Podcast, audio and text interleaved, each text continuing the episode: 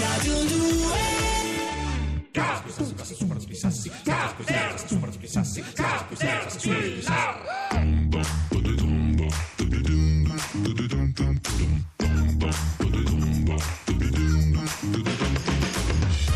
Non sono un eroe, ho solo fatto il mio dovere. No, lui è un eroe, lo diciamo alle 19.45 noi qui a Caterpillar Radio 2 tornati eroicamente, eroicamente in onda dopo il GR. Beh, insomma, abbiamo GR fatto otto passi dalla Otto redazione passi, a qui. sì. Abbiamo anche mangiato eroe. delle patatine perché Questo una lei, buona sì. alimentazione è la base ed è una grande radiofonia. Quest'uomo che è un vero eroe si chiama Pietro Nori, è l'autista della 63 o del 63 che ieri si è, preso fuoco in via del Tritone. Lui ha fatto scendere i passeggeri, ha cercato di portarlo in un autolavaggio, non so, in qualche modo. Insomma, li ha salvati tutti. Ha detto non sono un eroe.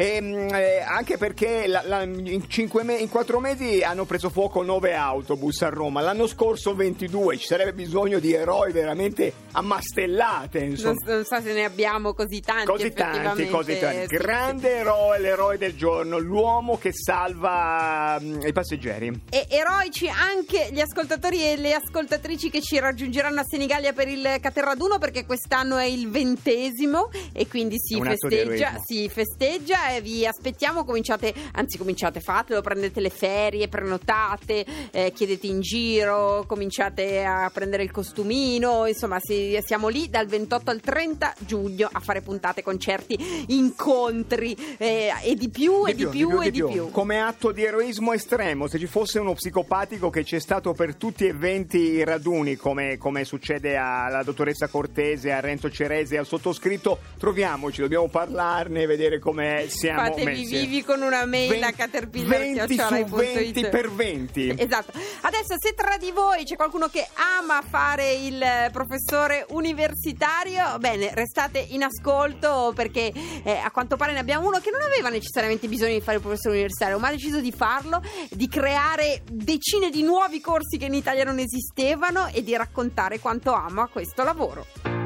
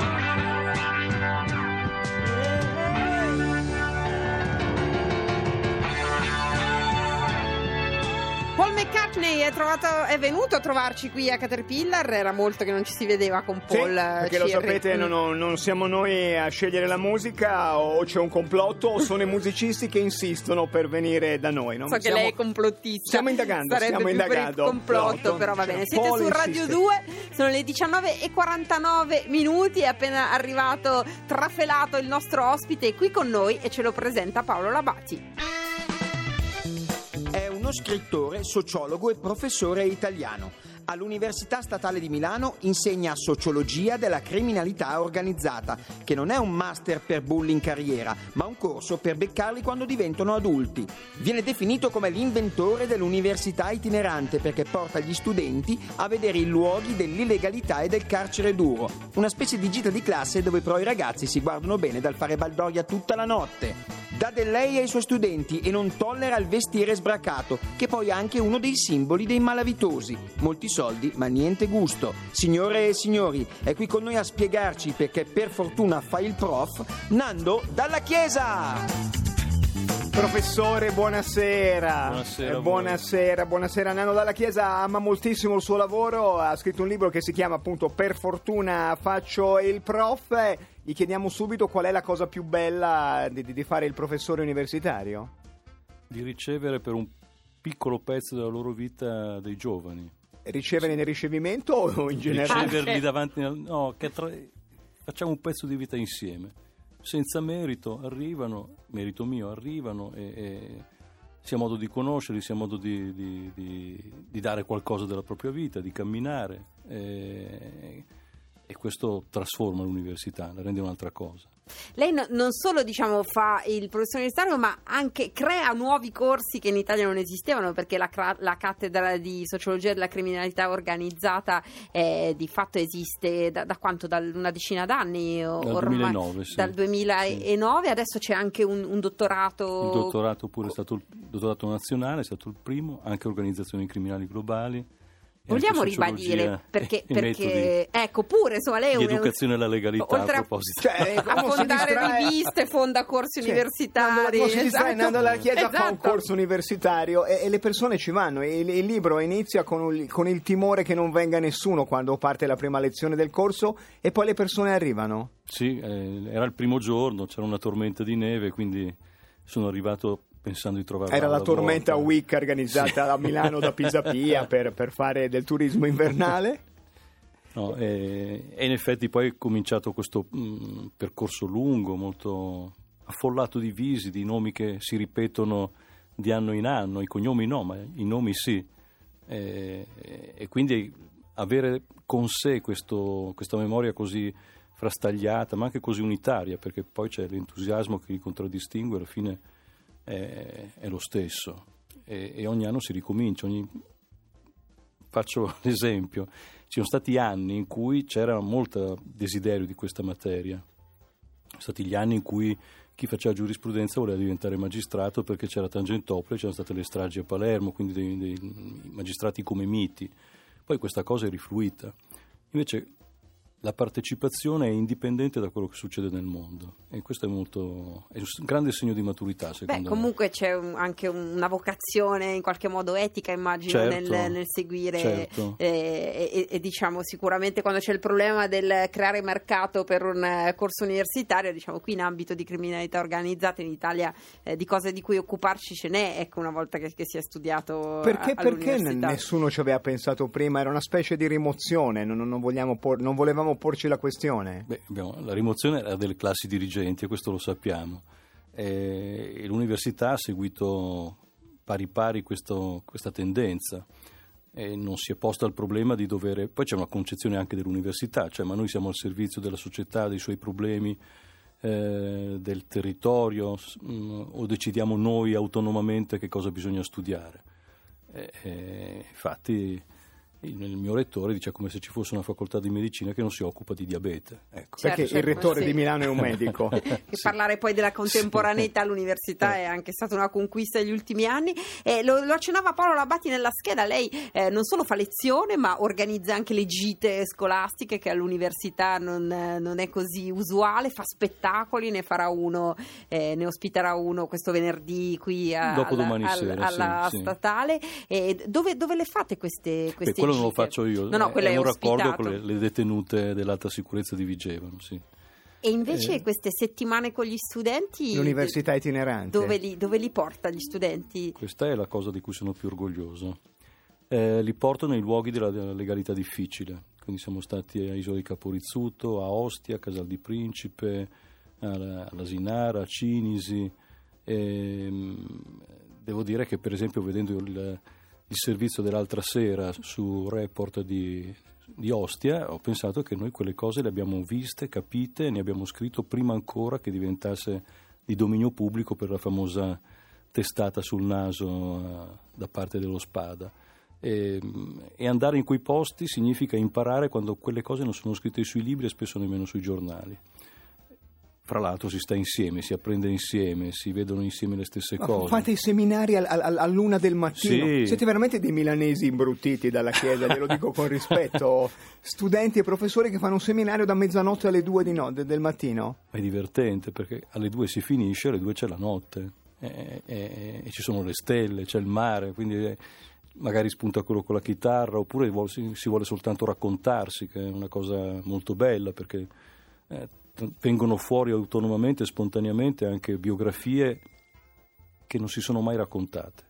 Però eh, lo accennava Cirri prima, c'è un- un'unica pecca nel sistema universitario che è quello effettivamente come dare le torte dei festeggiamenti dopo la tesi di laurea. Lì diciamo lo studente, il familiare soprattutto, assume più una, una- una bestialità, ecco, più che diciamo lascia da parte l'etica e diventa... Sì, ha sono visto cose irriconoscibili. brutte, ha visto cose Sono brutte anche lei. irriconoscibili. Cioè, eh, sì. volano rotoloni di carta igienica, delle cose brutte.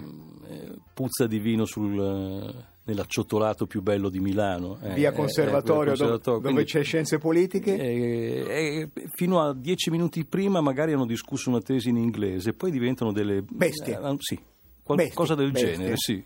Eh, beh, succede- Spalleggiati dai familiari. Dalla chiesa, quello è quello. l'università ai ragazzi giovani vuol dire pensare al futuro e lavoro. L'ho sentita raccontare una volta una cosa sua personale che, che illumina come sono cambiati i tempi. Lei raccontava che si è laureato in economia alla Bocconi negli anni 70 e quando si è laureato quante proposte di lavoro ha ricevuto? 63. E, e- e penso che nessuno si sarebbe mai permesso di dire a un ragazzo che lo accettavano al lavoro eh, in cambio di niente perché su quel posto avrebbe conosciuto delle persone che potevano ser- essergli interessanti per il futuro oppure di dargli il biglietto del tram. e- Lo stagista era Sì. sconosciuto in quegli È- anni. È incredibile quello che è accaduto. Pensare, sembravano tutti diritti consolidati, eh, irreversibili, eh, perfino troppo forti, eh, e di punto in bianco senza che ci fosse un, eh, un movimento di resistenza autentico, è cambiato tutto. E io veramente soffro quando vedo ragazzi che studiano e che poi a un certo punto si trovano nella condizione di accettare almeno per due anni delle condizioni insopportabili. Che cosa fanno gli studenti che seguono il percorso di, di- di studio o di dottorato in, in- in queste materie che hanno a che fare insomma col contrasto con la criminalità organizzata? Dopo? Sì, cosa fanno dopo? Dunque, adesso abbiamo la possibilità di vedere che cosa fanno, perché Eh beh, certo, ci sono i laureati, ci- alcuni lavorano in settori tipo antiriciclaggio, antifrode nelle banche, istituti finanziari, associazioni di commercianti, la contraffazione, eh, altri diversi fanno i giornalisti. eh, oppure fanno attività educative di formazione perché ce n'è bisogno e le scuole e le associazioni dei comuni le hanno scoperte. Adesso ci deve essere quasi obbligatoriamente una formazione sulla corruzione e anche sulla mafia e loro sono la prima generazione che può farla. Poi eh, ci sono delle attività che vengono, alcuni diventano magistrati perché vengono anche da legge a fare il corso, non soltanto da scienze politiche, Eh, ci sono i ricercatori, eh, ci sono quelli che chiedono di entrare nelle forze dell'ordine anche perché diversamente da quelli che immagino, denuncio, eh, creo una cultura alternativa, ci sono quelli che hanno in mente, io li combatto. Io, io reprimo, a me piace reprimere, è bellissimo reprimere, noi lo sappiamo, grazie alla presenza di Sara Zambotti che esercita una repressione spaventosa. Ci salvi dalla Chiesa, grazie. Grazie professore Dalla Grazie Chiesa, voi. magari qualche altro studente arriverà o dopo aver Vuole, ascoltato vuole questa chiedere agli intervista. stagisti, no, non ci... Ah no, sì, certo, se qualcuno vuole fare lo stage a Caterpillar, beh, noi con la nostra relazione con Libera consolidata, Siamo perché no? accreditati, eh? Perché no? Grazie Non mille. Male. Grazie. Grazie. al professor Dalla Chiesa. Adesso noi eh, diamo la linea a Onda Verde e Decanter. Se volete saperne di più, il libro del professor Dalla Chiesa. E per fortuna faccio il prof. Edizione Bompiani, noi torniamo domani come se fosse un libro ben stampato, Zambotti, ma non lo siamo, siamo scompaginati, va bene? E siamo anche su RaiPlayRadio.it. A domani! Sweet.